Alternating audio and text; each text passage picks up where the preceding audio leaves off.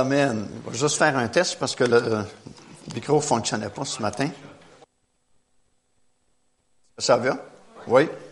Amen. Gloire à Dieu. Est-ce que tout le monde est en forme ce matin? Combien sont gelés? Pas chaud. D'accord, sans jouer. Toujours difficile de commencer une nouvelle année parce que, bon, il y a eu le temps des fêtes et puis euh, c'est pas toujours facile pour des chrétiens, des enfants de Dieu, de traverser cette période-là parce qu'on voit beaucoup de personnes dans nos familles, dans nos parentés qui euh, sont pas nécessairement tous sauvés. Et puis, euh, début de l'année, c'est toujours un petit peu difficile. Souvent, les gens, on, on, ça prend quelques quelques jours, quelques semaines avant de retrouver notre ferveur et puis euh, notre façon de servir le Seigneur puis de louer le Seigneur. Mais durant cette semaine, gloire à Dieu, on va pouvoir prier, entendre prêcher la parole du Seigneur. Puis, ça va nous ramener euh, sur euh, la bonne façon de servir le Seigneur. J'aimerais qu'on puisse se lever, s'il vous plaît. On va déjà prier puis demander au Seigneur de bien nous diriger. Euh, j'ai euh, euh, malheureusement notre frère Eugene May euh, devait être opéré au mois de décembre pour euh, une hernie, tout simplement. Et puis ça devait être une opération de routine, euh, quelques jours de repos après, puis ça devait être correct. Mais il m'a dit que en, sur la table d'opération, le médecin a fait une erreur. Je ne sais pas quelle erreur qu'il a faite, mais il a fait une erreur et puis notre frère a failli mourir sur la table d'opération. Et là, il est ressorti de l'hôpital, il est chez lui à la maison, et il m'a dit qu'il est en train d'essayer de récupérer, parce qu'il est encore très, très faible à la suite de cette erreur médicale. Alors, euh, gardons-le en prière, prions pour lui, pour que sa santé puisse revenir rapidement, puis qu'il puisse continuer le ministère que le Seigneur lui a confié. Alors, Seigneur, on te bénit encore une fois pour cette nouvelle année que tu places devant nous, deux mille dix-huit. Et Seigneur Dieu, on sait que tu es fidèle, tu es toujours là, tu es toujours en contrôle de toutes choses. Et Seigneur Dieu, malgré les difficultés quelquefois que nous rencontrons, malgré les luttes, les combats, les tribulations, Seigneur, tu es toujours au milieu de nous, tu es avec nous, tu es pour nous. Et on veut, Seigneur, encore une fois, se confier en toi ce matin. Confier en toi pour cette nouvelle année. Seigneur Dieu, je te demande de bénir chaque personne ici ce matin, chaque famille représentée. Seigneur, touche-nous encore une fois. Euh, touche, Seigneur, la prédication de la parole ce matin. Que tu puisses nous nourrir, Seigneur, encore une fois, par ta parole. Puis d'avance, nous te donnons toute la gloire et l'honneur pour tout ce que tu vas faire, non seulement durant ces réunions spéciales cette semaine, mais tout au long de cette nouvelle année que tu places devant nous. Puis, Seigneur, on se confie en toi entièrement. Au nom de Jésus, j'ai prié, puis tout le monde, on peut dire Amen. Restez debout juste quelques minutes. Je suis certain que vous avez, vous vous êtes pas tous rencontrés durant le temps des fêtes, les gens de l'Église. Alors, j'aimerais ça que vous alliez trouver quelqu'un, puis dites-lui, je te souhaite vraiment une bonne année deux mille dix-huit.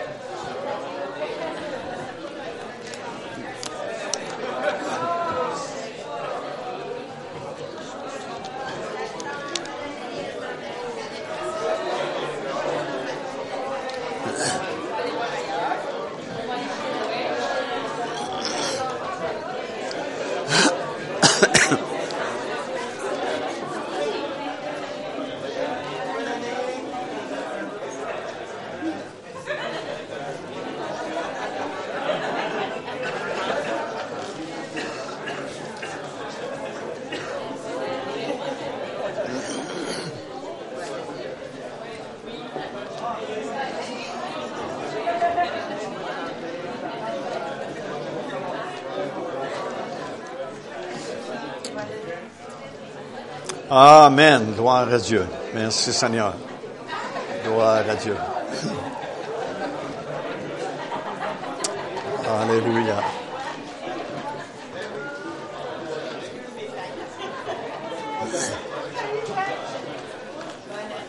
Gloire au Seigneur. Ça fait plaisir d'être avec vous encore une fois au début de cette nouvelle année. Et... Euh, Nous prions que le Seigneur puisse vraiment nous bénir, nous rencontrer durant cette première semaine de l'année deux mille dix-huit, puis tout au long de cette année. J'ai emporté avec moi quelques productions, euh, des nouveaux produits que euh, vraiment j'aimerais ça que vous puissiez les voir. Ça, c'est le petit coffret de notre dernier voyage en Israël, il y a quelques semaines passées au mois d'octobre. Euh, c'est en Blu-ray où j'ai le format D V D aussi. C'est le plus beau, le coffret, la plus belle production qu'on a jamais faite vraiment, parce qu'il y a beaucoup d'images qui ont été filmées par euh, un drone, et puis ça donne euh, des images vraiment euh, impressionnantes, spectaculaires. Puis le dernier enseignement, qui s'appelle « Le cri de minuit », si vous ne l'avez pas, vous vous devez d'entendre cela. C'est basé sur la parabole des dix vierges. Matthieu, chapitre vingt-cinq, c'est sur D V D. Il a été filmé en Israël, justement, au mois d'octobre. Puis, euh, je suis certain que dans le monde français, la francophonie, euh, vous n'avez jamais entendu euh, la parabole des dix vierges expliquée de cette façon-là. Et je me dis, chaque enfant de Dieu, surtout à notre époque, euh, vous avez besoin d'entendre ce message-là, parce que ça peut vraiment changer votre façon de servir le Seigneur. Donc, euh, procurez-vous-le si vous ne l'avez pas, parce que ça vaut vraiment la peine euh, d'entendre ce message-là au début de l'année. Ça va d'être avec vous. Ça me fait plaisir, encore une fois, de débuter l'année avec vous. Ça fait déjà plusieurs années euh, qu'on a le privilège de le faire. Et puis, euh, cette année encore, ce ne sera pas une année euh, facile. On sait que chaque année nous rapproche de plus en plus du retour euh, de notre Seigneur. Puis, on sait que beaucoup de... de prophéties ont été accomplies récemment. Ça va très vite dans le monde prophétique. Et cette nouvelle année, sûrement, nous réserve quelques surprises. On sait qu'il n'y a pas vraiment d'autres signes à accomplir avant le retour du Seigneur Jésus-Christ pour son Église, sauf la confirmation de cette fameuse alliance de paix et de sécurité mentionnée dans Daniel chapitre neuf et le verset vingt-sept.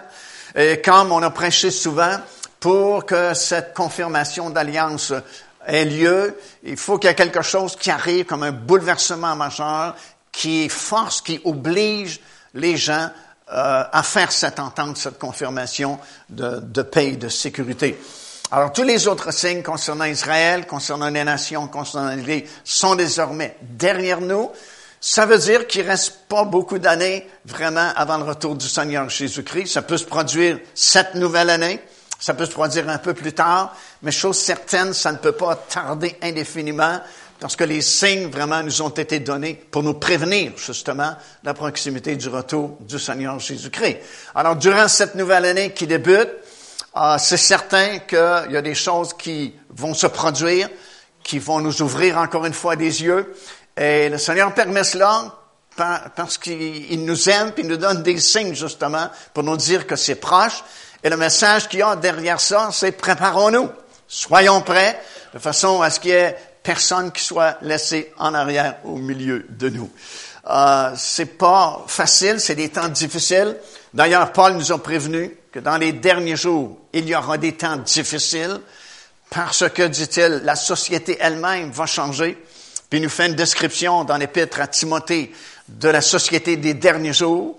Et quand vous lisez ça, puis vous regardez autour de nous le monde, la société autour de nous, c'est exactement tel que prophétisé. Les gens deviendront fanfarons, hautains, amis de l'argent plus que Dieu, et ainsi de suite. C'est dans le monde dans lequel nous vivons aujourd'hui.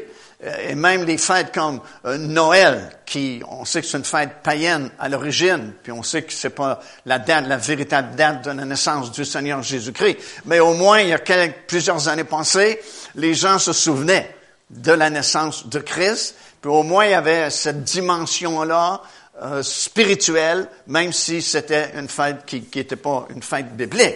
Mais aujourd'hui, ça a changé carrément, c'est, c'est juste une fête commerciale, c'est juste une fête de réunion de, de famille, parce que, généralement parlant, les gens à l'extérieur ont perdu conscience de l'existence de Dieu.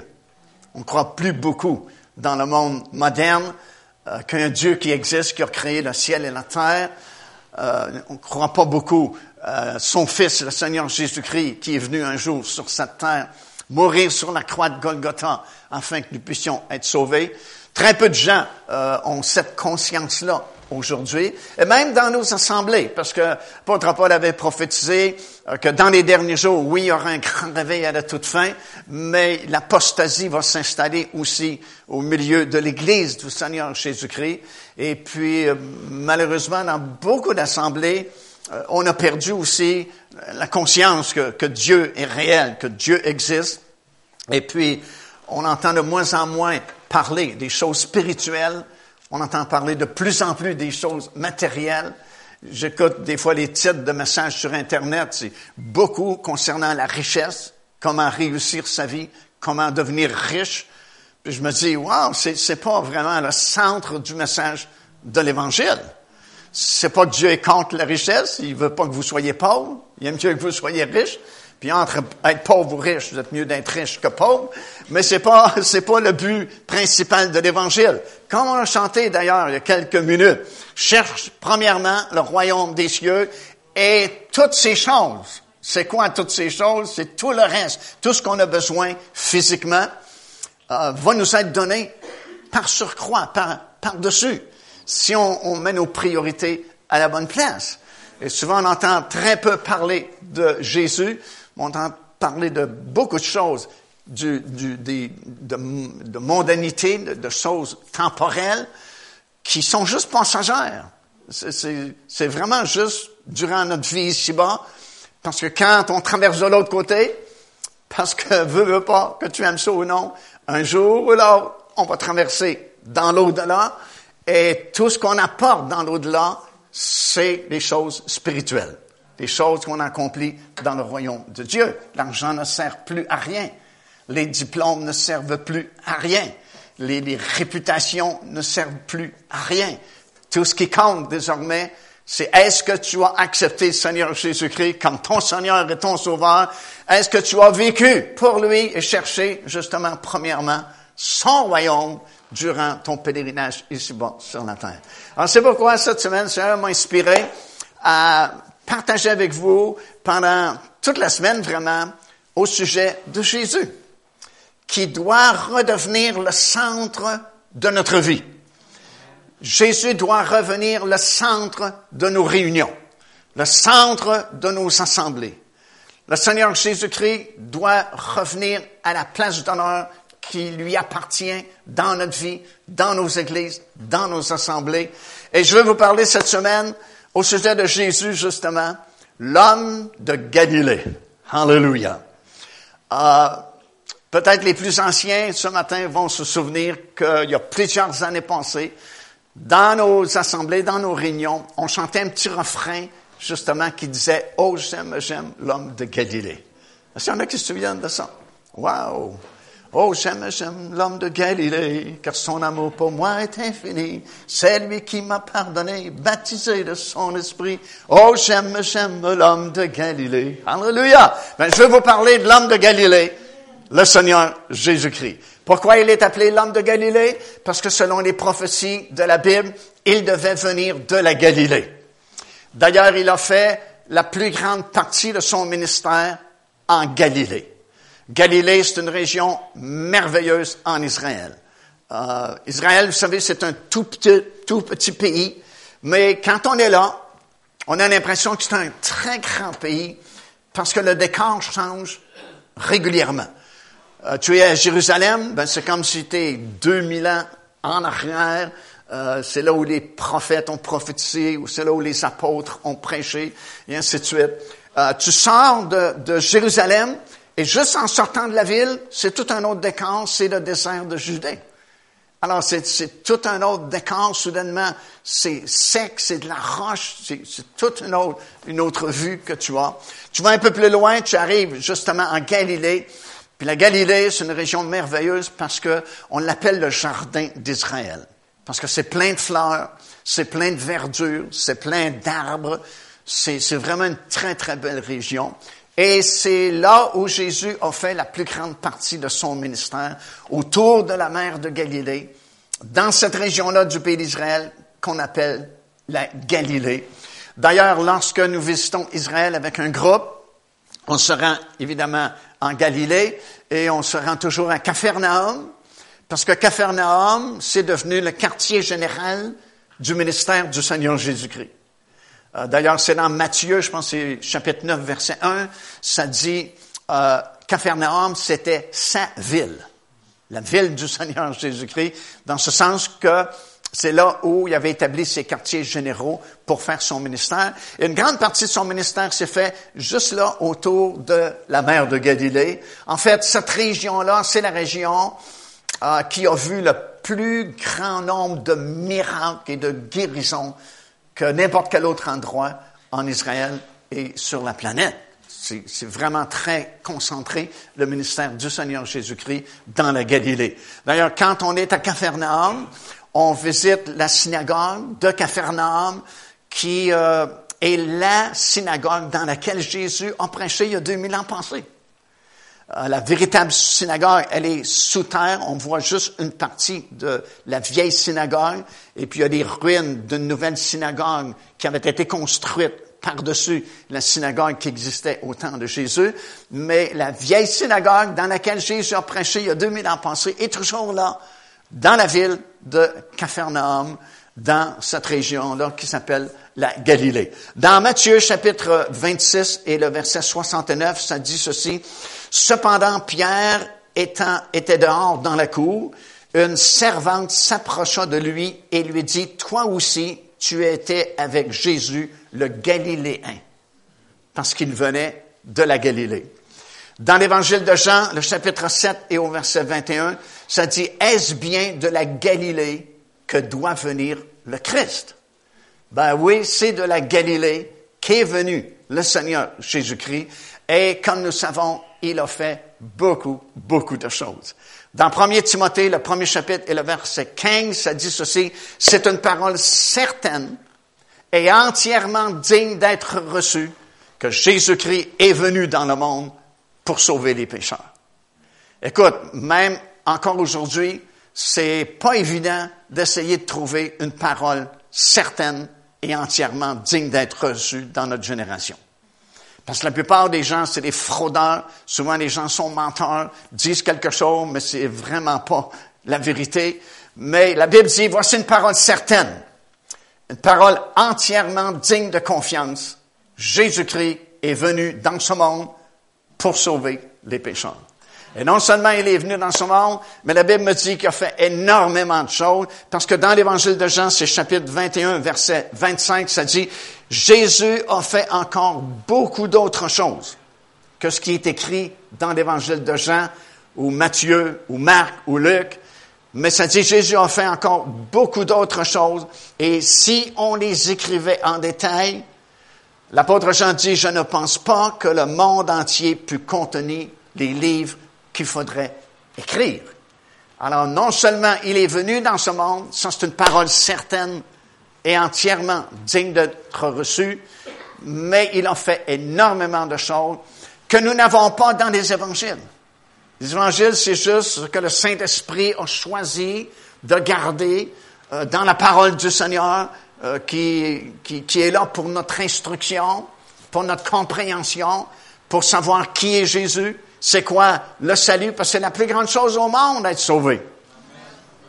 Si, si tu si as manqué le salut en Jésus-Christ, tu as tout manqué. Parce que c'est ça qui te permet d'entrer dans la vie éternelle, déjà ici-bas. Parce que si vous êtes sauvé, vous n'êtes pas en route pour la vie éternelle, vous l'avez déjà ici ce matin. Alléluia! Tu sais, la vie éternelle, c'est un petit mot grec, Zoé, Z O E. Puis ça, ça ne se vend pas dans les dépanneurs dans votre ville. Ça ne se vend pas dans les épiceries. Même si tu as de l'argent, tu ne peux pas acheter Zoé. Parce que c'est donné, c'est gratuit. Lorsque tu acceptes le Seigneur Jésus-Christ, tu reçois ce grand cadeau-là, la vie éternelle, ce petit mot-là grec, Zoé, que tu reçois à l'intérieur. Ton esprit reprend vie. Puis désormais, alors tu as la vie éternelle. Tu n'es plus juste un étranger sur cette planète, tu n'es plus juste un numéro. Tu as la vie éternelle déjà en acceptant le Seigneur Jésus-Christ. Alors, si tu manques ça dans ta vie charnelle, ta vie terrestre, tu as tout manqué. Parce que de l'autre côté, tu n'as pas une deuxième chance. Même si c'est enseigné quelquefois sur Internet, parce qu'aujourd'hui, tu as toutes sortes de doctrines qui sont enseignées un peu partout, mais selon la parole de Dieu, il est réservé aux êtres humains de mourir une seule fois, après quoi vient le jugement. C'est pas après quoi vient une deuxième chance, c'est après quoi vient le jugement. Alors, on est mieux de, de se décider de ce côté-ci de l'éternité, parce que notre décision va affecter notre position pour l'éternité dans l'au-delà. Alors, c'est, c'est vraiment réconfortant de savoir que Jésus est venu, mais non seulement il est venu, mais on l'a connu. On a entendu prêcher à un moment donné, où quelqu'un nous a témoigné, et le Saint-Esprit nous a convaincus, puis on a eu le bon sens de l'accepter. Alléluia! Gloire à Dieu! Alors, vous êtes vraiment sages et intelligents d'avoir accepté le Seigneur Jésus-Christ. Souvent, les gens disent, « Ah, les chrétiens, c'est ouh, c'est pas fort ici. » Non, non, non, non. La Bible dit, c'est dans Daniel, « Ceux qui auront été intelligents brilleront comme les étoiles dans le firmament. » Alléluia! Tourne-toi vers quelqu'un et dis-lui, « T'es vraiment intelligent si t'es sauvé. »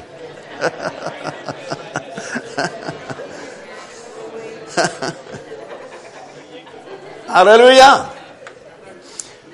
Fait que laissez faire les critiques du monde, laissez faire les jugements sur vous. Euh, vous êtes sages et vous êtes intelligents si vous avez accepté le Seigneur Jésus-Christ suite à la conviction du Saint-Esprit. Vous savez, c'est comme ça que ça marche. La parole est annoncée, le Saint-Esprit convainc, puis on décide. C'est, c'est, en fin de compte, c'est chaque personne qui a le dernier mot. Jésus a fait le travail sur la croix de Golgotha. La parole est prêchée de différents moyens, différentes façons.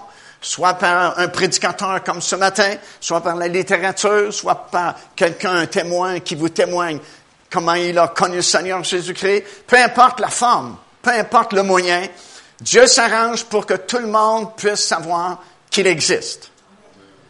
Et quand on entend prêcher la parole de Dieu, d'une façon ou d'une autre, vous savez, le Saint-Esprit est toujours fidèle. Il a son ministère.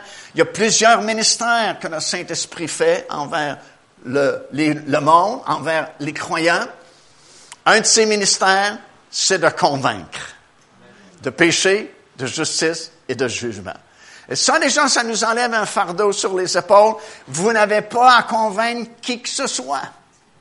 Souvent, les gens essaient de convaincre et de convaincre et de convaincre. C'est pas votre job, c'est pas votre responsabilité, c'est le travail du Saint-Esprit.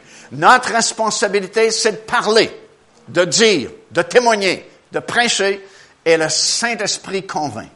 Et la personne est libre de prendre une décision.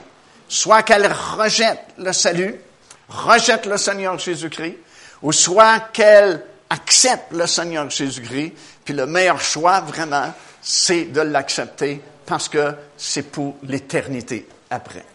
Jésus est un personnage vraiment très particulier, comme nous allons le voir au cours de ces rencontres cette semaine.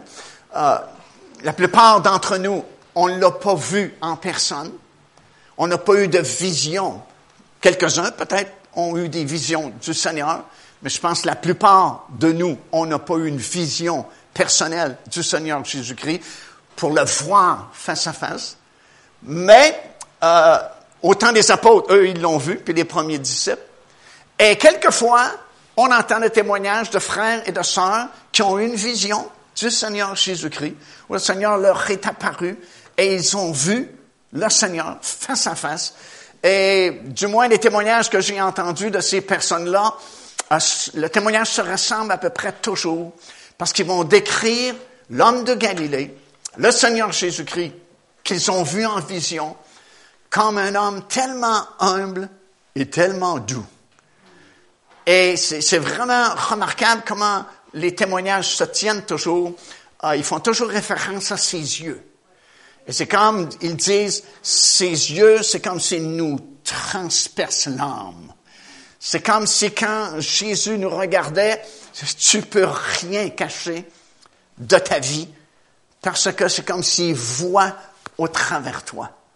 Mais ce qui, ce qui frappe également les gens qui ont eu les visions du Seigneur Jésus-Christ, c'est son apparence humble et doux. Et c'est vraiment ce qu'il est, comme il est décrit de plusieurs façons dans, dans la parole du Seigneur. Jésus est un personnage humble et doux et aimable. Dans Philippiens, chapitre deux, verset cinq, l'apôtre Paul dit ceci, « Ayez en vous les sentiments qui étaient en Jésus-Christ, lequel, existant en forme de Dieu, n'a pas regardé comme une proie à arracher d'être égal avec Dieu, parce qu'il était égal avec Dieu le Père, mais il s'est dépouillé lui-même en prenant une forme de serviteur et en devenant semblable aux hommes, ayant paru comme un simple homme, il s'est humilié lui-même, se rendant obéissant jusqu'à la mort, même jusqu'à la mort de la croix. Il s'est fait un serviteur. Il s'est humilié lui-même. Il a pris la forme humaine pour régler la question du péché et nous permettre d'être sauvés, parce qu'il est devenu, comme on sait, notre substitut sur la croix de Golgotha. Mais j'attire votre attention sur ce verset-là en particulier, et bien sûr, il y en a d'autres, mais celui-là en particulier, c'est très clair, ça dit qu'il s'est humilié lui-même. Il est devenu un serviteur. Et c'est une bonne chose qu'on puisse apprendre que Jésus est devenu un être humain, il s'est humilié, a pris la forme de serviteurs, parce que c'est à quoi nous sommes appelés, nous aussi. Lorsque le Seigneur nous a sauvés, lorsqu'on a accepté le Seigneur Jésus-Christ, vous savez, euh, il y a tout un processus de transformation qui doit commencer à ce moment-là. Parce que quand on a accepté le Seigneur Jésus-Christ, on n'était pas aussi beau spirituellement qu'on l'est peut-être ce matin. Amen, parce qu'on venait du monde, et puis, euh, on avait vécu des fois de toutes sortes dans le monde. Et puis, il y avait quelques aguissables parmi nous avant d'être sauvés. Puis, même, il en reste après être sauvés. Mais dans Romains chapitre huit, ça dit que Dieu nous a prédestinés à devenir semblables à l'image de qui? Le Seigneur Jésus-Christ. Alors, c'est pourquoi il permet qu'il y ait des tribulations, des épreuves, parce que la plupart du temps, ça prend ça pour nous changer et nous arrêter dans notre façon de vivre. Parce que quand l'épreuve frappe, puis que la réponse vient pas tout de suite, ben souvent, ça nous fait réfléchir, puis ça nous permet souvent de se rapprocher du Seigneur pour trouver une réponse, trouver une délivrance. Et le but du Seigneur, dans Romains chapitre huit, c'est de nous rendre semblables au Seigneur Jésus-Christ. Alors, vous pouvez comprendre, c'est un long processus, à partir de la nouvelle naissance, jusqu'à la fin de notre pèlerinage ici-bas. Nous sommes appelés à changer, à être transformés. Attends, je sais que c'est plus un mot à la mode, transformer, transformation, ça se prêche plus beaucoup dans nos églises. On parlait de ça il y a quelques semaines à peine, puis la personne dit, c'est quoi ça? Puis c'est une, une, une chrétienne là, qui est dans l'Église depuis plusieurs années, mais qui n'a jamais entendu parler qu'on devait changer et que le Seigneur veut nous changer à son image. Wow, je me dis, il y a quelque chose qui ne marche pas avec nos, nos prédications de nos jours, parce que aux dernières nouvelles, la Bible n'a pas changé. Aux dernières nouvelles, la parole de Dieu, c'est encore la parole de Dieu. Et puis, euh, ce verset-là, il est encore dans votre Bible, qui veut nous changer, nous transformer à l'image parfaite du Seigneur Jésus-Christ. Et puis, son image au Seigneur Jésus-Christ, c'est l'humilité et c'est un serviteur. Puis, je trouvais ça drôle en préparant ce message-là parce que, tu sais, dans nos églises, euh, euh, souvent ça marche, ils appellent ça des fads en anglais, c'est comme des, des, des vents de doctrine, à un moment donné, qui soufflent dans l'église. Puis on ne sait pas d'où ça vient toujours, parce que c'est, c'est correctement appelé des vents de doctrine. C'est comme le vent. Euh, tu ne sais pas d'où il vient exactement. Bon, on sait qu'il vient de l'ouest ou il vient de l'est, mais comment se fait qu'il est là aujourd'hui puis il n'était pas là cinq minutes auparavant? Tu sais, le vent, c'est ouf, tout à coup, il y a du vent. Puis les fausses doctrines, c'est comme ça. Euh, à un moment donné, tu t'y attends pas, puis il y a un vent de fausses doctrines qui souffle dans l'Église. Puis tous ceux qui ne sont pas affirmés, qui n'ont pas de racines dans la parole, qui ne peuvent pas vérifier avec les Écritures euh, ce qui est en train de circuler dans le monde chrétien, bien souvent, ils se font séduire. Puis, c'est pour ça qu'on dit souvent, de, euh, quand tu entends quelque chose qui est nouveau, ben vérifie avec les Écritures si c'est vraiment comme cela que c'est écrit dans la parole du Seigneur. Mais c'est difficile aujourd'hui parce que la plupart des chrétiens modernes ne lisent plus la Bible, connaissent pas la parole de Dieu, fait qu'ils peuvent pas vérifier vraiment ce qui est écrit parce que ils connaissent pas ce qui est écrit dans, dans la parole de Dieu. Puis récemment, ben justement, t'as, t'as une vague là, qui, qui, qui, qui déferle dans l'Église où tu, les gens sont appelés à servir les ministres. Mais en réalité, c'est le contraire. Les ministres sont là pour servir le peuple. Euh, je, je disais dans la parole du Seigneur que oui, il faut avoir, faut honorer Les, les, les ministères que Dieu a donnés. Euh, c'est dans Hébreux, je pense, c'est, oui, chapitre treize et le verset dix-sept, ça dit « Ayez pour eux de la déférence, car ils veillent sur vos âmes comme devant en rendre compte. Euh, » De la déférence, ça veut dire de la considération très respectueuse. Il faut respecter les ministères. Mais, mais de là où qu'on entend prêcher aujourd'hui, à l'exagération, servir vos ministères, C'est, c'est, c'est le contraire. C'est les, les, les ministres qui sont appelés à servir, comme Jésus nous a donné un exemple. Tu sais, Jean chapitre treize, vous vous souvenez, cet épisode, on est quelques jours avant la fête de la Pâque, et puis le Seigneur réunit ses disciples, et puis euh, euh, il, il va laver les pieds de l'apôtre Pierre. Puis Pierre est comme insulté que Jésus lui lave les pieds, parce que là, c'est comme s'il dit, « Wow, c'est pas à toi, toi qui es le maître, à me laver les pieds, j'aurais dû y penser et te laver les pieds, parce qu'à l'époque, on voyageait surtout à pied, euh, il y avait surtout des sandales, puis les routes n'étaient pas pavées comme aujourd'hui, étaient poussiéreuses, et souvent, on devait laver les pieds des invités, enlever la poussière qu'ils avaient sur leurs pieds, et puis, selon la tradition, c'était, la plupart des maîtres qu'ils recevaient avaient des esclaves, et selon la tradition, c'était, parce qu'il y avait une hiérarchie parmi les esclaves, et selon la tradition, c'était le plus petit serviteur dans la hiérarchie des serviteurs qui devait laver les pieds des invités. Alors, c'est quand Jésus a voulu laver les pieds de Pierre, c'est comme Pierre a dû rougir, puis dire, « Ouh, c'est moi qui aurais dû penser à laver les pieds de Jésus qui est le maître, et c'est lui le maître qui lave mes pieds. » Et vous savez le reste de l'histoire. Puis Jésus dit, « Je vous ai donné un exemple. » Euh, si moi qui suis le maître, je vous lave les pieds, autrement dit, je m'humilie, ben faites de même les uns envers les autres. Humiliez-vous les uns devant les autres, parce que tout ce qui va être élevé, la Bible dit, sera abaissé. Alors, Jésus est un homme doux et humble. Matthieu, chapitre onze, versets dix-neuf et vingt. Jésus lui-même dit, « Je suis doux et humble de cœur, et mon joug est doux et léger. » Alléluia! Ça veut dire que si vous avez un joug, un joug c'est un fardeau qui vous écrase, c'est pas le fardeau du Seigneur. C'est le fardeau que les hommes ont mis sur vos épaules, ou le fardeau que le monde a mis sur vos épaules, ou le fardeau que vous-même vous avez mis sur vos épaules. Parce qu'il y a des gens qui aiment tellement ça, porter des fardeaux, qu'ils s'en placent eux-mêmes sur leurs épaules.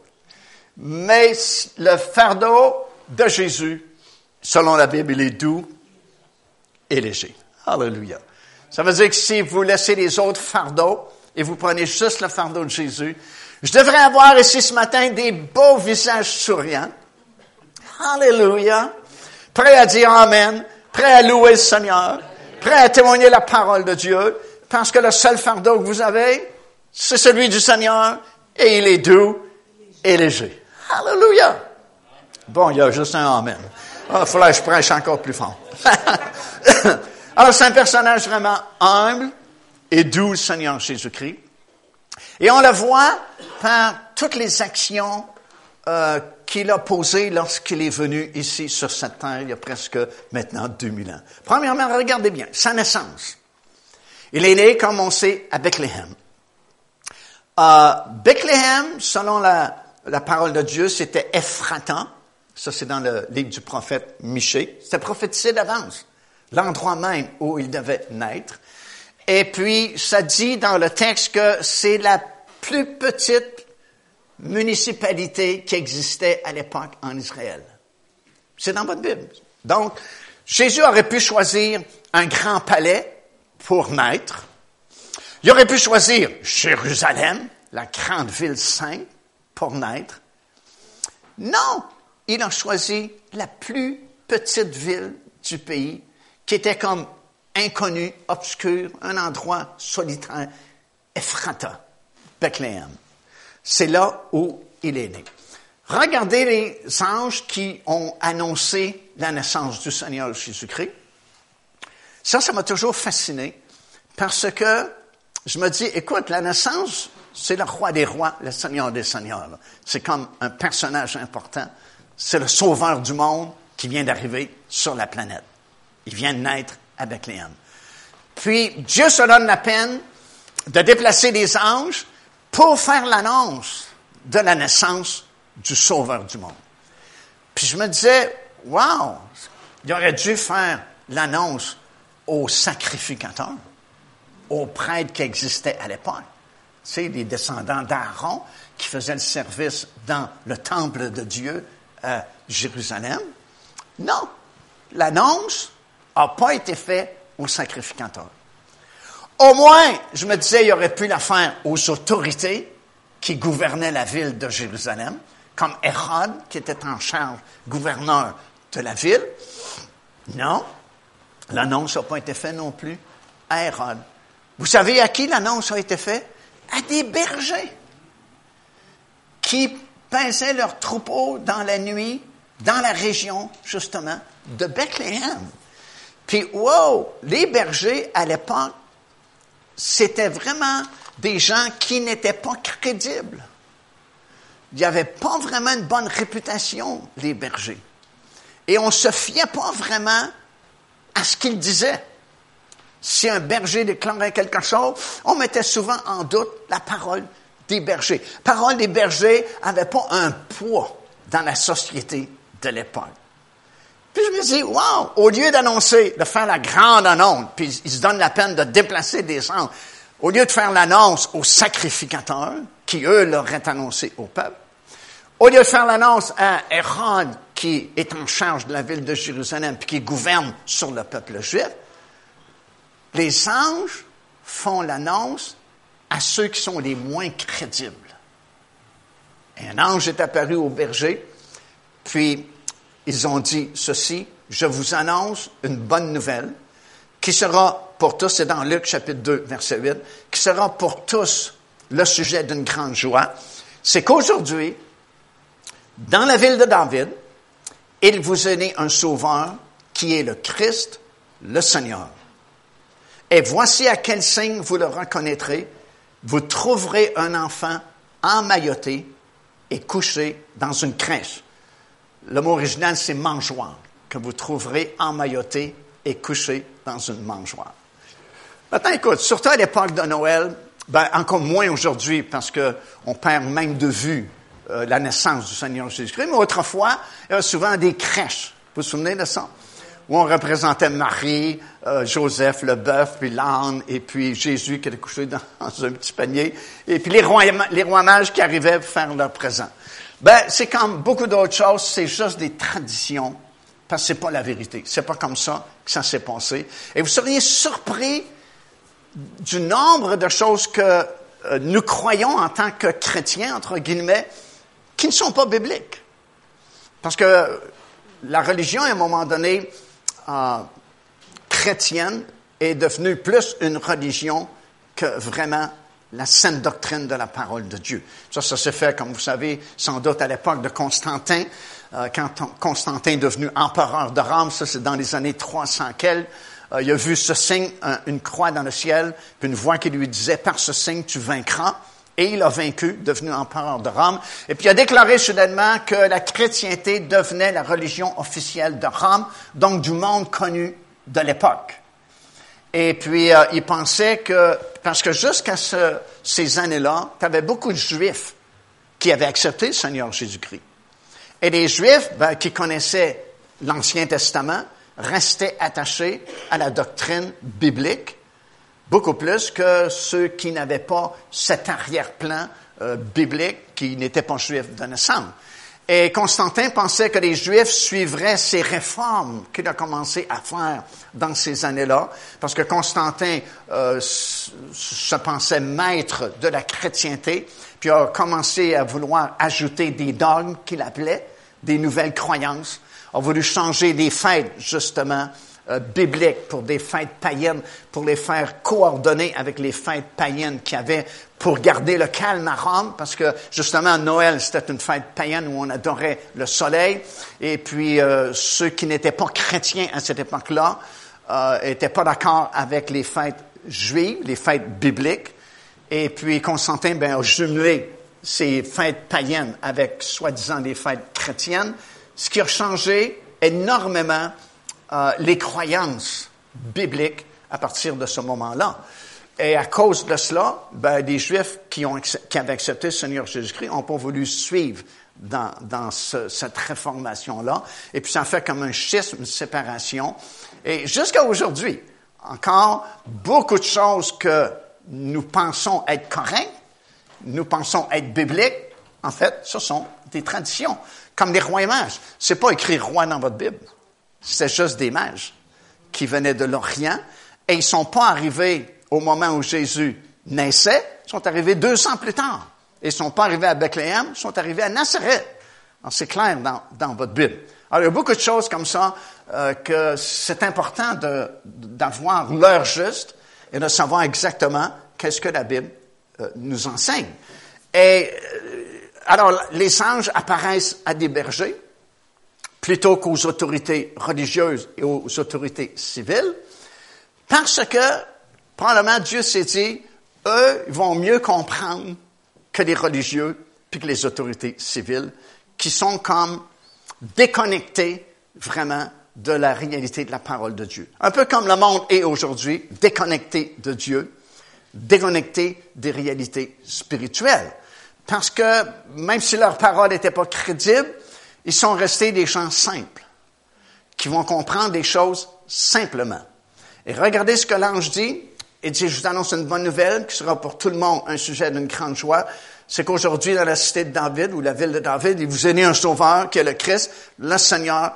Et voici à quel signe vous le reconnaîtrez. Vous le trouverez emmailloté et couché dans une mangeoire. Ça sonne une cloche dans la tête des bergers parce que ces bergers-là, euh, à qui l'ange est apparu, n'étaient pas des bergers ordinaires. Mais c'était des bergers qui s'occupaient des troupeaux qui étaient vendus pour les offrandes au temple. C'est une autre raison pour laquelle Jésus devait naître à Bethléem et aucun autre endroit, parce que les agneaux qui étaient offerts en sacrifice au temple à Jérusalem étaient élevés à Bethléem, dans les champs, dans la banlieue de Bethléem, dans un endroit tout particulièrement qui s'appelle Migdal Eder. Et ça, c'est vraiment très intéressant parce que le même prophète, Michée, qui avait prophétisé le lieu où le Sauveur viendrait au monde, avait ajouté ceci, c'est dans euh, Michée, le chapitre quatre et au verset euh, huit, ça dit « Et toi, tour du troupeau. » Maintenant, tour du troupeau, en hébreu, si vous avez une Bible, en hébreu, c'est Migdal Eder. Migdal veut dire tour, Eder veut dire troupeau. Et Migdal Eder, non seulement veut dire la tour du troupeau, mais c'est un endroit également qui existait à l'époque du Seigneur Jésus, parce que nous lisons dans Genèse chapitre trente-cinq et le verset vingt et un ceci, Jacob partit à la suite de la naissance de Benjamin. Vous vous souvenez de Benjamin? C'est le seul parmi les douze qui est né dans le pays promis. Après la naissance de Benjamin, Rachel est décédée en donnant naissance à Benjamin. Et après ça, ça dit, Jacob partit de là et il dressa sa tente au-delà de Migdal Eder. Wow! C'est là où Jacob a dressé sa tente, dans un endroit qui s'appelait Migdal Eder. Mais Migdal Eder veut dire aussi tour du troupeau. Alors, ces bergers-là, auxquels l'ange est apparu, ce sont des bergers spéciaux qui s'occupait de l'élevage des brebis à Migdal Eder en vue de les vendre pour être offerts en sacrifice au temple à Jérusalem. Alors, parce que c'était des agneaux qui devaient servir au sacrifice à Jérusalem, on devait les surveiller de façon très particulière parce qu'on ne pouvait pas offrir un agneau qui avait une blessure. On ne pouvait pas offrir un agneau qui avait un défaut. Il fallait que l'animal soit parfait. Pourquoi? Parce qu'il était un symbole, une figure de l'agneau de Dieu qui viendrait un jour, qui lui était parfait. Alors, pour s'assurer que les brebis n'étaient pas blessées, n'étaient pas malades, n'étaient pas infirmes, on les surveillait de très près dans cette région-là à Bethléem qui s'appelait Migdal Eder, la tour du troupeau. Et on dit que la tour existait. C'est une tour à deux étages. Au deuxième étage, c'était le surveillant, le berger surveillant, qui surveillait aux alentours du troupeau de brebis qui était sous sa juridiction pour éviter que des prédateurs viennent blesser les brebis qui étaient autour de cette tour-là. Et au premier étage, c'était la salle d'accouchement où les brebis donnaient naissance à d'autres brebis. Et quand la petite brebis venait au monde, elle avait souvent de la difficulté à se tenir sur ses, sur ses pattes, et de peur qu'elle ne tombe et se blesse, on emmaillotait la petite brebis et on la couchait dans la mangeoire jusqu'à ce qu'elle soit assez solide pour se tenir sur ses jambes. Alors, écoute ce que l'ange dit à ces bergers-là spéciaux qui gardent un troupeau spécial de brebis afin qu'elles ne soient pas blessées ou, ou meurtries par des prédateurs parce qu'elles doivent être offertes en sacrifice. L'ange dit, c'est à ce signe-là que vous allez reconnaître le Sauveur du monde. Il est emmailloté et couché dans une mangeoire. Alors, ils se sont dit, deux et deux font quatre.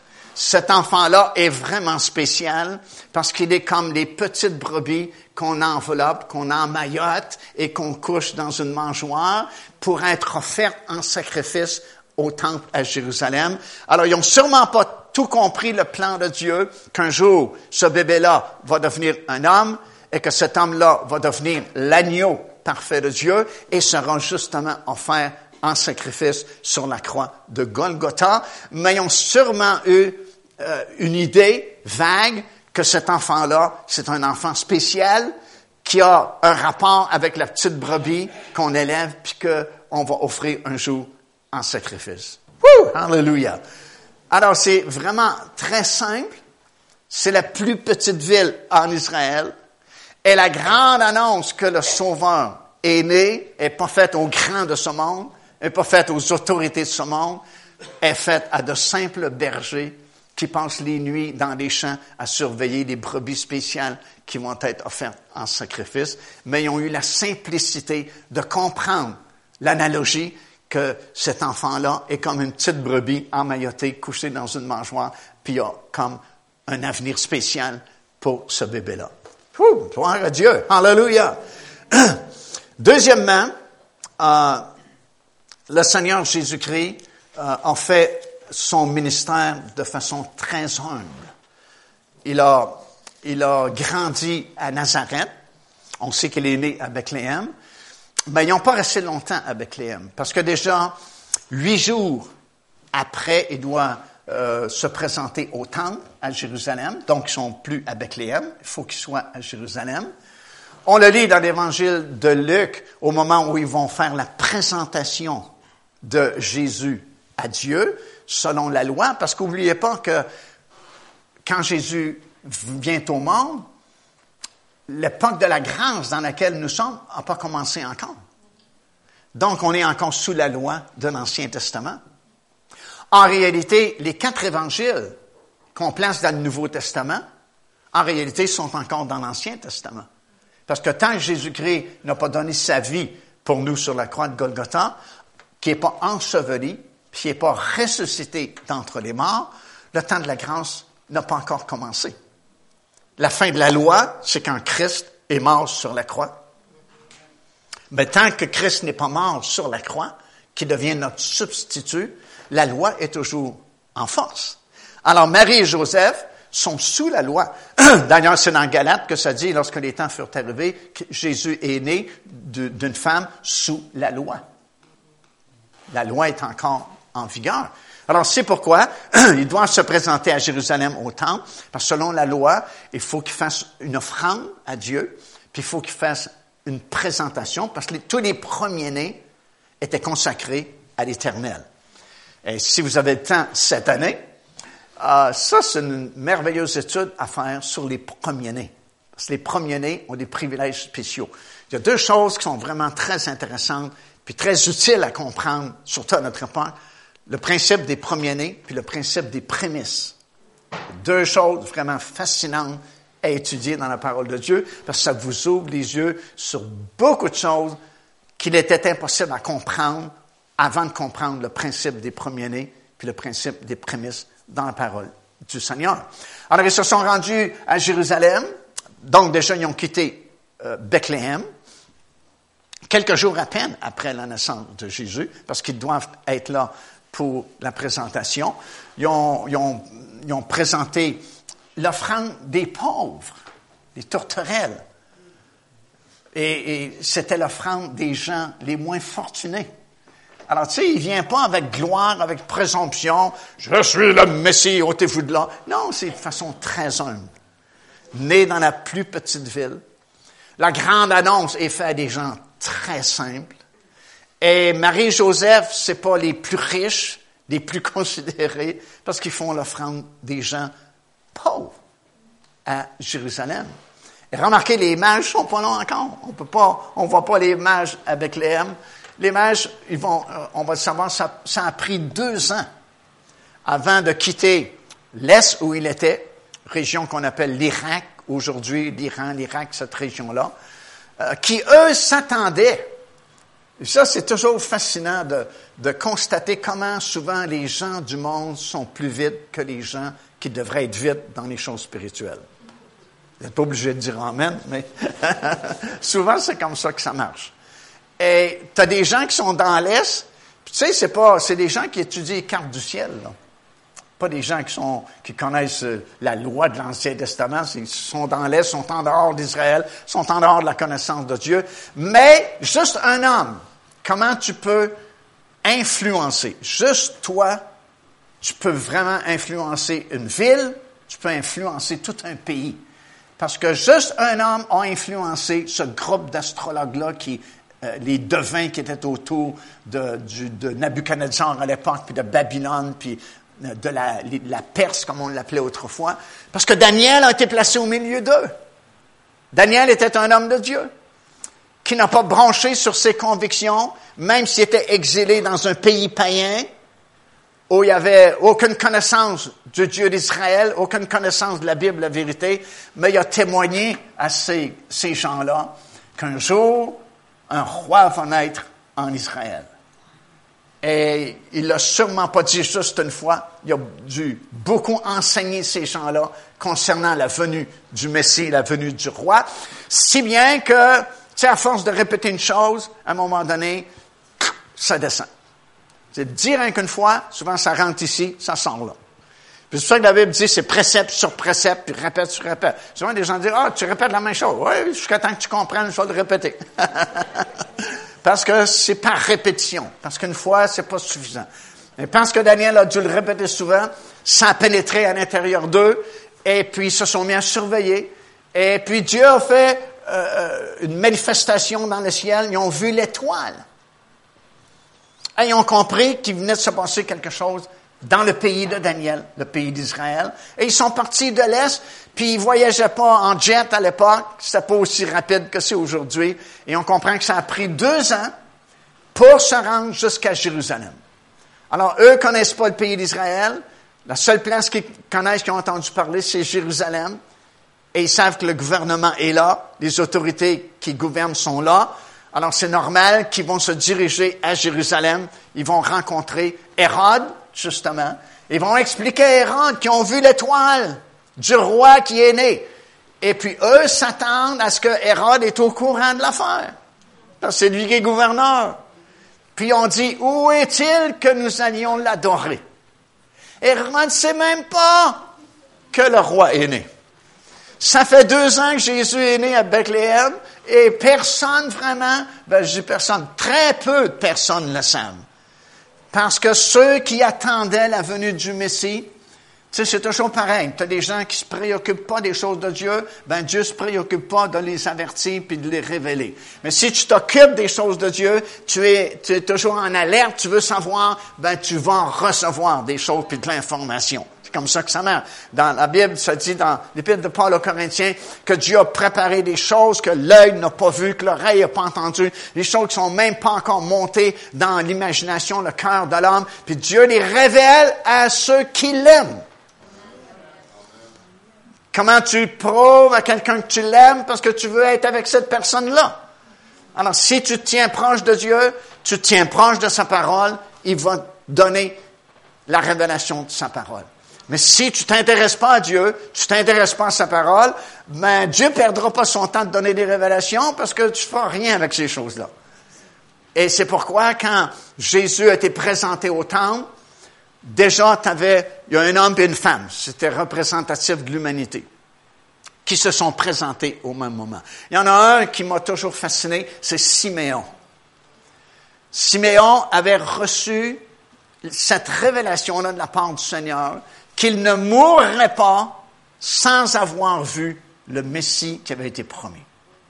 Et une bonne journée, en, en fait, la journée même, Dieu, il n'y a pas de problème avec les dates puis avec les moments. Il, il connaît toutes choses, il sait toutes choses, puis il coordonne toutes choses parfaitement.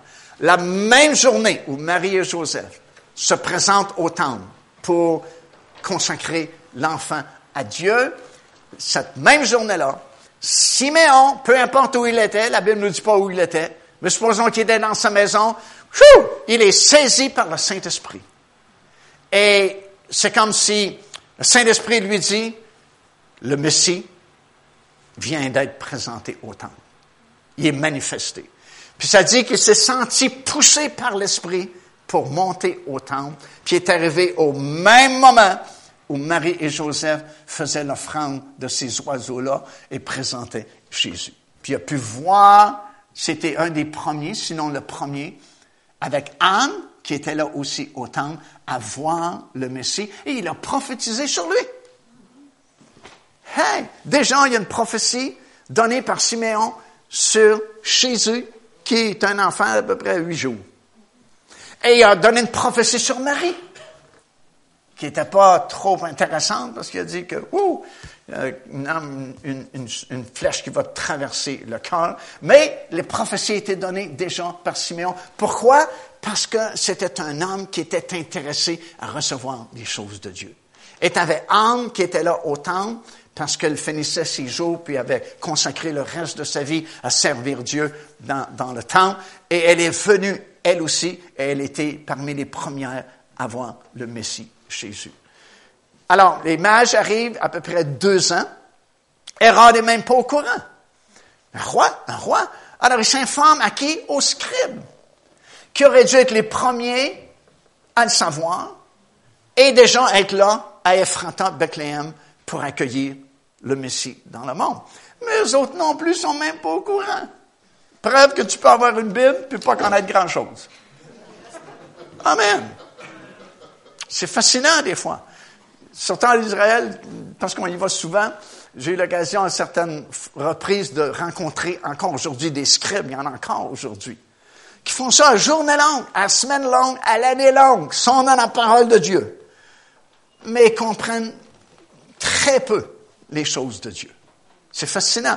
Une fois, on était au tombeau de Rachel, justement, et puis euh, il y avait quelque chose qui avait, qui avait troublé notre guide, parce qu'on lui a témoigné maintes et maintes fois, mais là, il y a un verset qui l'avait vraiment troublé, puis il m'avait dit, écoute, discute de ça avec des rabbins, pour voir eux ce qu'ils disent. Et puis on était au tombeau de Rachel, puis là, il y avait un rabbin qui parlait bien l'anglais, et puis euh, Alex, qui est notre guide, dit, parle-lui de, de ce verset-là, pour voir qu'est-ce qui, c'est quoi sa version, comment il interprète ce verset-là. Et puis j'ai été vraiment étonné, parce qu'ils font que ça en journée longue. Au, au tombeau de Rachel, tout particulièrement, c'est plein de rabbins qui sont là, Ils sont là à journée longue à consulter les Écritures, puis à discuter ensemble sur un bout de verset. Qu'est-ce que ça veut dire exactement? Ils font ça à journée longue, à semaine longue, les mois, les années. Puis vous auriez dû entendre la stupidité qu'il m'a répondu. Ça n'avait même pas de sens. Puis là, ben, j'essayais de, de, de creuser avec lui, puis je pense qu'il s'est senti comme mal à l'aise. Puis là, il s'est fait à, à faire des choses comme... Parce que là, il me dit, il dit, il dit, à la résurrection, là, il dit, on a quelque chose ici, je ne me souviens pas du nom d'un certain os qu'on a ici dans la nuque, puis il dit, Dieu va nous prendre par cet os-là pour nous ressusciter. C'est, c'est stupide ce que tu me dis. C'est, c'est stupide ce que tu me dis. On ne parle pas de ça, là. On parlait qu'ils vont reconnaître même ce, ce, ceux qui l'ont percé. Et puis, ça avait frappé notre guide, puis euh, je demandais au rabbin, qu'est-ce que ça veut dire? C'est de qui il parle, le prophète? Puis, il me disait toutes sortes de stupidités. Puis là, ben, j'essayais justement d'avoir plus d'informations. Puis là, il s'est mis à me dire ça. Puis là, il s'est mis à faire des... Puis, à toutes les, peut-être deux, trois secondes, je parlais... Puis là, ben, j'ai dit, laisse faire. Puis là, ben, c'est devenu la joke dans l'autobus après. Tout le monde...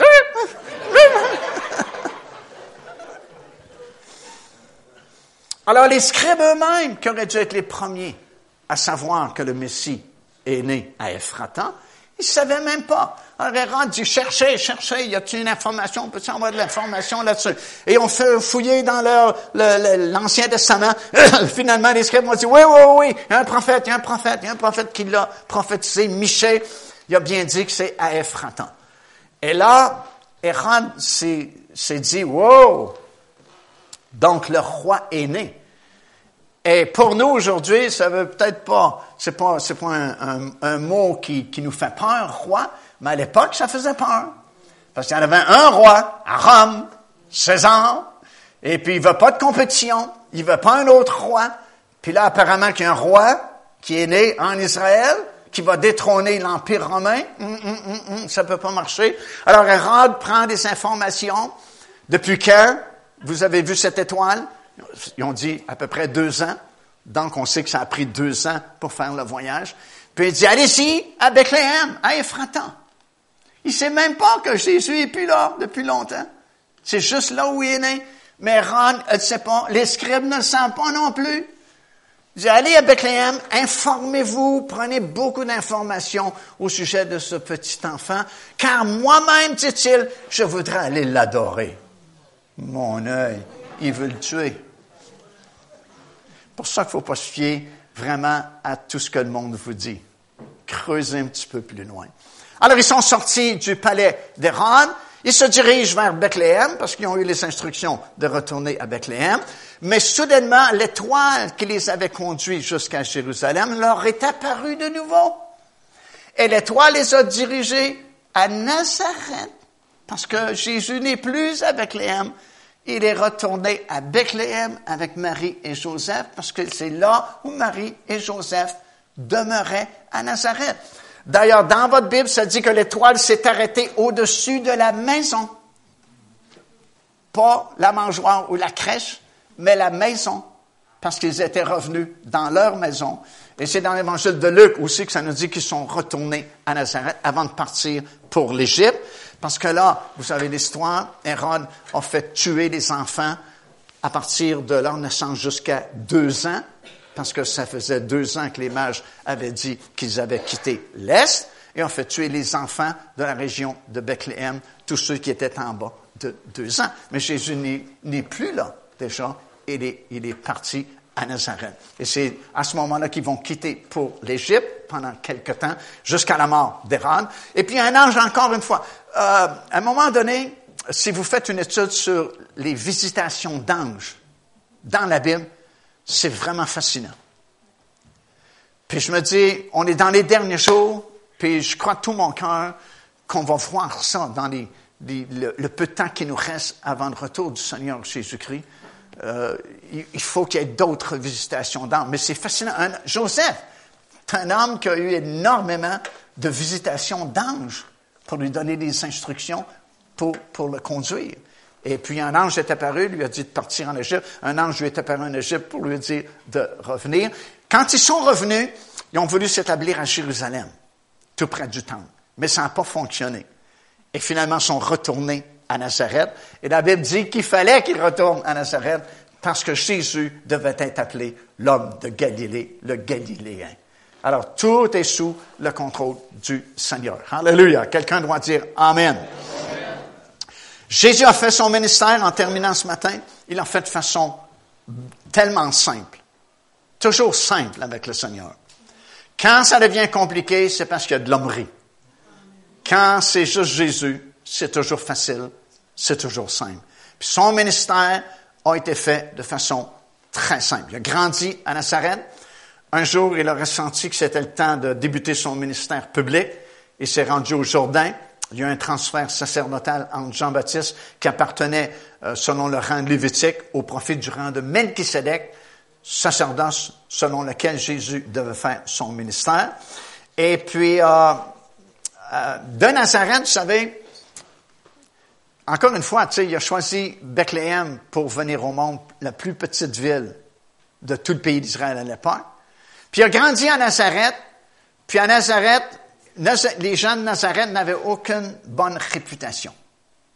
En fait, la Bible dit, c'est dans Jean chapitre sept, verset cinquante-deux, ils ont dit « Examine et tu verras que de la Galilée, il ne sort point de prophète. » Autrement dit, il n'y a pas grand-chose de bon qui sort de Nazareth. Nazareth, c'était tout petit à l'époque de Jésus. On pense qu'il y avait à peine douze familles qui restaient à Nazareth. C'était tout, tout petit. Et euh, on disait, il n'y a rien de bon qui, qui sort de Nazareth. Il n'y a aucun grand personnage qui est sorti de Nazareth. Et même ici, dans Jean chapitre sept, aucun prophète n'est venu de Nazareth.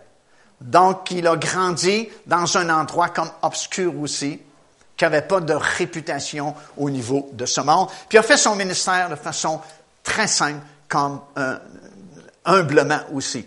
Euh, c'est dans Ésaïe chapitre cinquante-trois, le verset deux, ça dit « Il n'avait ni beauté, ni éclat pour attirer les regards. » C'était pas spectaculaire. C'était pas « Hey, regardez-moi, je suis le Fils de Dieu, je vais faire un miracle. » Non, c'est très simple. Puis le prophète dit « Il n'y avait ni beauté, ni éclat pour attirer les regards. » C'était pas son but d'attirer les regards, c'était d'aider l'humanité.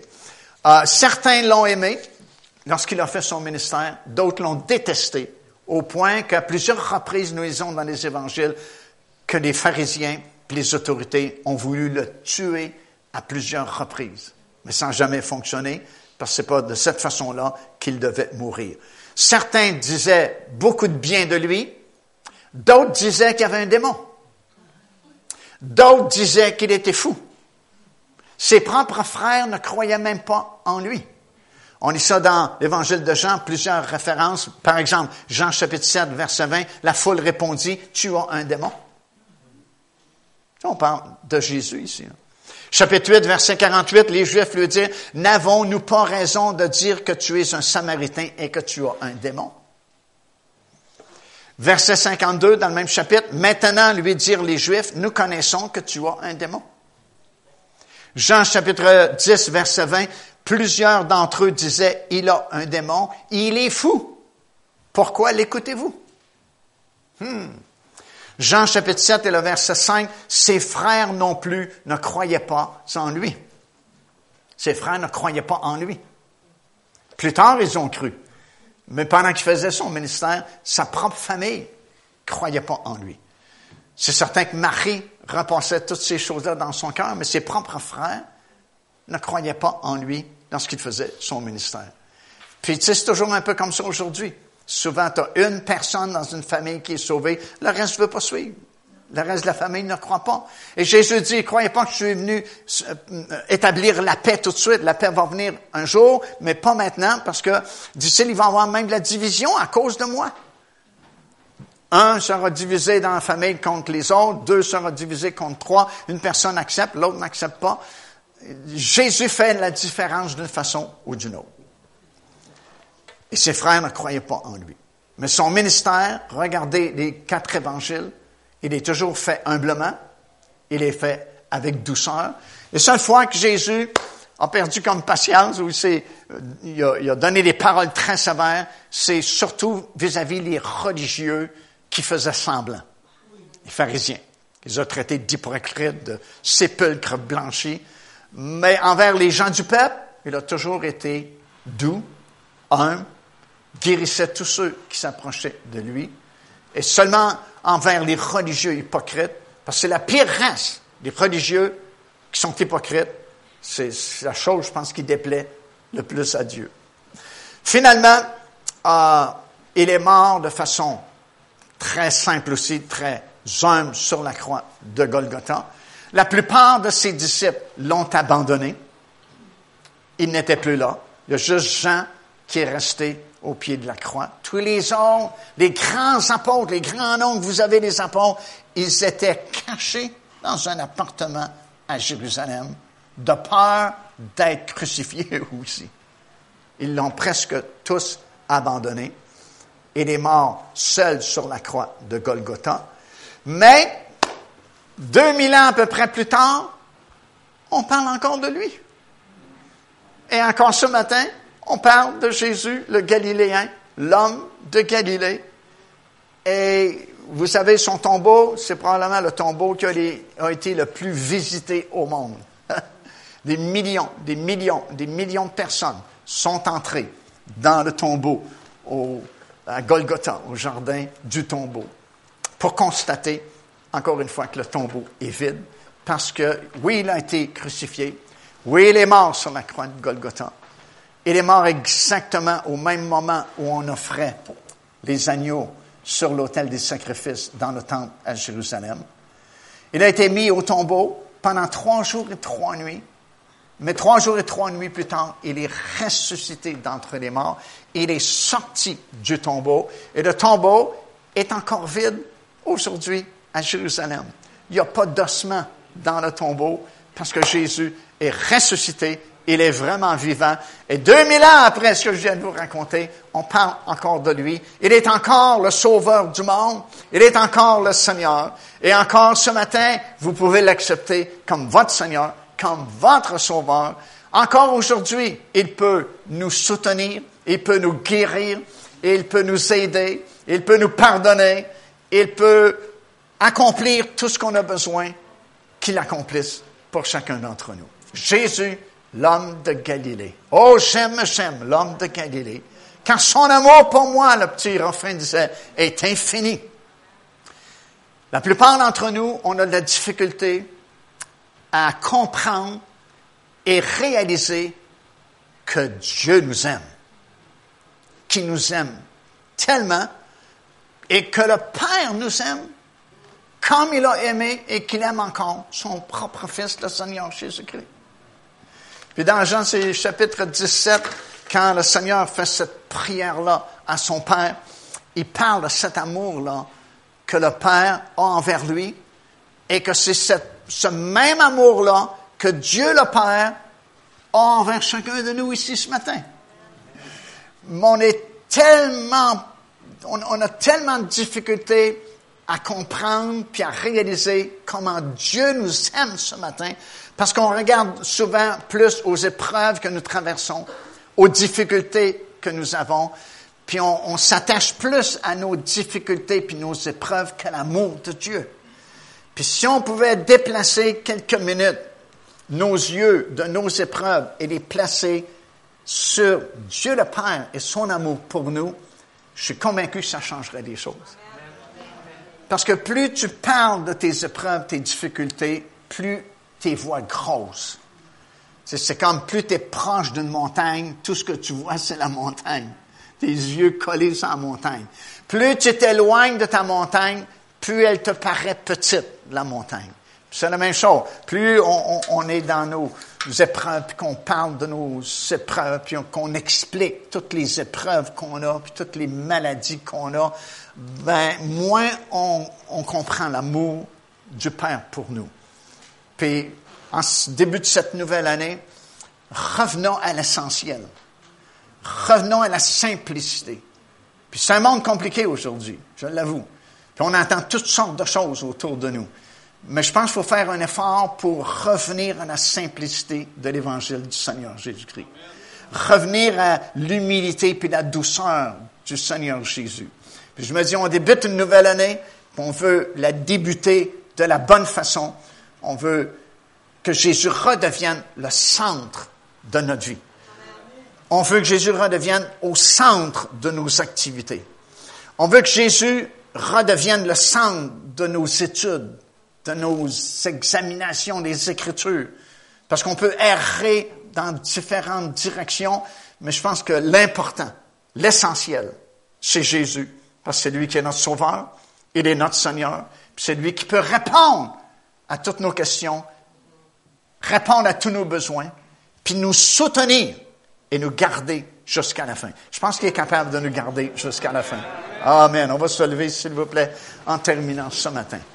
Nous servons un grand Dieu. C'est un grand Sauveur, un grand Seigneur, l'homme de Galilée, Jésus de Nazareth. Hallelujah. Qui a vécu sur cette terre. Il n'a pas vécu pour lui, il est venu pour nous. Lorsqu'il est mort sur la croix de Golgotha, il n'est pas mort pour lui, il est mort pour nous. Il n'avait pas besoin de venir, il était déjà Dieu. On l'a lu dans Philippiens, il était déjà égal avec Dieu. Et lorsqu'il est mort sur la croix de Golgotha, ce n'est pas pour lui qu'il mourait, mais il portait nos péchés, la Bible dit, portait nos souffrances, nos maladies, nos épreuves, nos infirmités. Et ça a été cloué, tout ça, à la croix de Golgotha avec lui. Et lorsqu'il est ressuscité d'entre les morts, wow, la question du péché était réglée. La question des souffrances était réglée. Et puis plus nous revenons à la simplicité de l'Évangile, plus nous revenons à Jésus, et que nous faisons de Jésus le centre de notre vie, le centre de nos activités, le centre de nos études, le centre de nos pensées, ben le plus facile, la vie chrétienne va devenir. Hallelujah! Puis je me dis, wow, vous allez revenir avec un beau sourire sur votre visage. Au lieu de faire des grimaces, vous allez sourire. Hallelujah! On dit que c'est mieux pour les rides. Plus vous souriez, vous allez avoir moins de rides en vieillissant que si vous grimacez. Alléluia! Plus vous êtes choqué, plus vous développez des rides. Plus vous êtes joyeux, moins vous avez de rides. Alléluia! Dieu met un cœur joyeux en nous. Gloire au Seigneur. Puis même s'il y a beaucoup d'inquiétudes de nos jours, beaucoup de difficultés, puis beaucoup d'épreuves, beaucoup de déceptions, ben quand tu gardes tes yeux fixés sur lui, tu es moins déçu. Quand tu gardes tes yeux fixés sur Jésus, tu es moins désappointé, tu es moins découragé. Puis tu t'encourages au contraire. Tu deviens de plus en plus joyeux, de plus en plus assuré, parce que ton assurance vient pas de toi, vient pas de tes capacités, vient justement de l'homme de Galilée, le Seigneur Jésus. Alors ça va être plaisant, on va en prendre beaucoup de choses cette semaine au sujet de l'homme de Galilée. Et puis on va passer du temps aussi pour le prier, chercher sa face durant toute cette semaine. Amen. Est-ce qu'on peut faire un chant, ma soeur? Et puis, euh, j'aimerais qu'on puisse chanter un dernier chant ce matin. Je vais vous libérer dans quelques instants. Ce soir, on revient à dix-huit heures et puis on va garder un moment euh, après la prédication pour prier,